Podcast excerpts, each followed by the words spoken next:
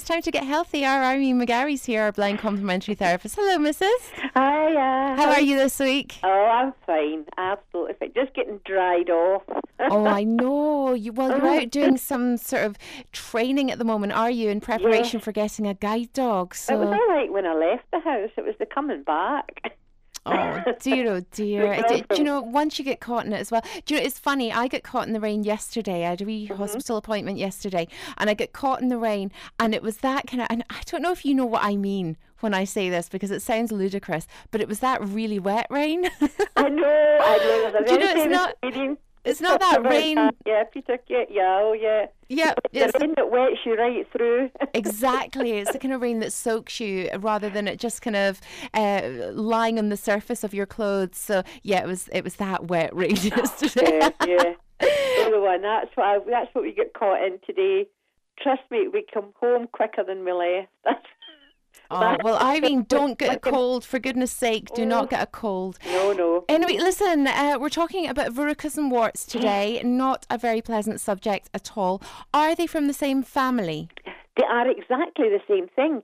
Uh, a verruca is, is is a wart. It's only called a verruca because of, of its position. It's also known as a plantar wart, uh, and it's only called that because it's on the soles of your feet. That's why it's called. I don't know why they called it verruca, but that's it. It is a wart on the sole of your foot.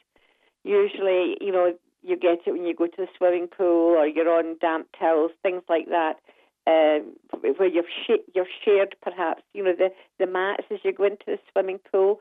You know that's where they tend to get it mostly. So, what is a verruca or a wart? I mean, are, are It's a they? virus. It's a it's actually a virus, um, and, and it attacks attacks the skin, and, and you get these warts. You get these these horrible things that come out as warts, but it is a virus, and um, you know it's, it they can be treated. A lot of people, if they get one on the face, they'll go. The, if it's especially if it's a nuisance. Uh, I've seen someone on, just below the just the cheek, uh, and it can grow to such a, a, a length that it becomes a nuisance, and they will go and get that removed surgically. Others uh, you might get on your hands. Uh, that's another contact area. Is the, the hands and, as I say, the feet. And these ones can be removed just by freezing them. Um, you know, sometimes just the doctor will just take the, the freezing gun to them and, and it kills off right from the root. Can they just go themselves, Irene? Well, uh, they can be more of a hindrance. What you would tend to do is they, they grow and they grow and they'll stick there until you do something about it. The old, I remember my old granny. I had one in the back of my hand, and my granny used to say to me, "Rub a penny on it, uh, and that would get rid of it." And she used to rub this penny every time she saw me. She would rub the penny on it, and true enough, it, it actually slackened, and finally it came out. And uh, it, it was it was quite oh wow you know that really worked but they don't make the money the same way it's not the same uh, metal that they make the money with as they did back then so I think it was something to do with uh, what the, the penny was made up from So, what Uh, about the the wart copper. itself or the verruca itself? How deep into the skin does it grow? Irene? Well, you know, they have quite a root on them. I would say, you know, that- that they'd be about, um, I'm trying to think of the last one I saw, was had about a quarter of an inch of a root.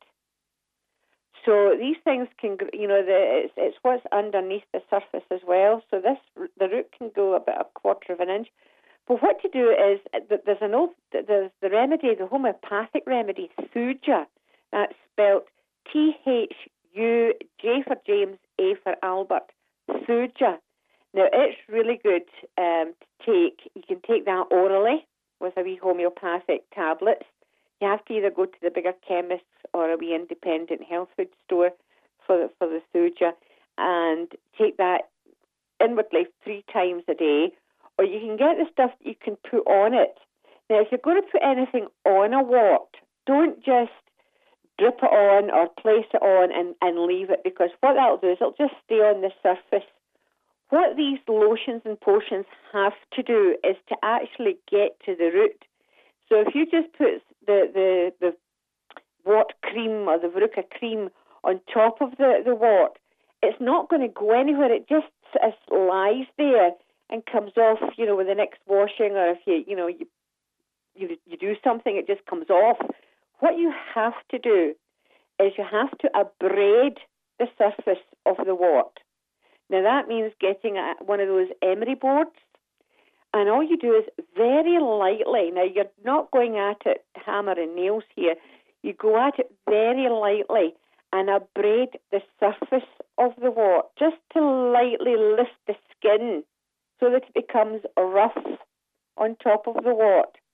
And then you put the cream or the lotion or whatever it is you've got. Then you put it on top of the wart because then it is sucked. It's, it's sucked right down to the root. And that's where it has to die. It has to die from the root. So, you know, don't just place these things on top. There are a lot of remedies out there that you can take, um, over the counter remedies, such you know your your um, Bazukas and all these sort of things. But there's also the the more natural things like your Biwort, your Thuja, things like that that you can get uh, from your uh, homeopath or into your your your health store. Now you say it's a virus, and mm-hmm. you know they say that the when you get the herpes virus, it never ever leaves your system, even if it doesn't manifest itself again, it still stays in your system.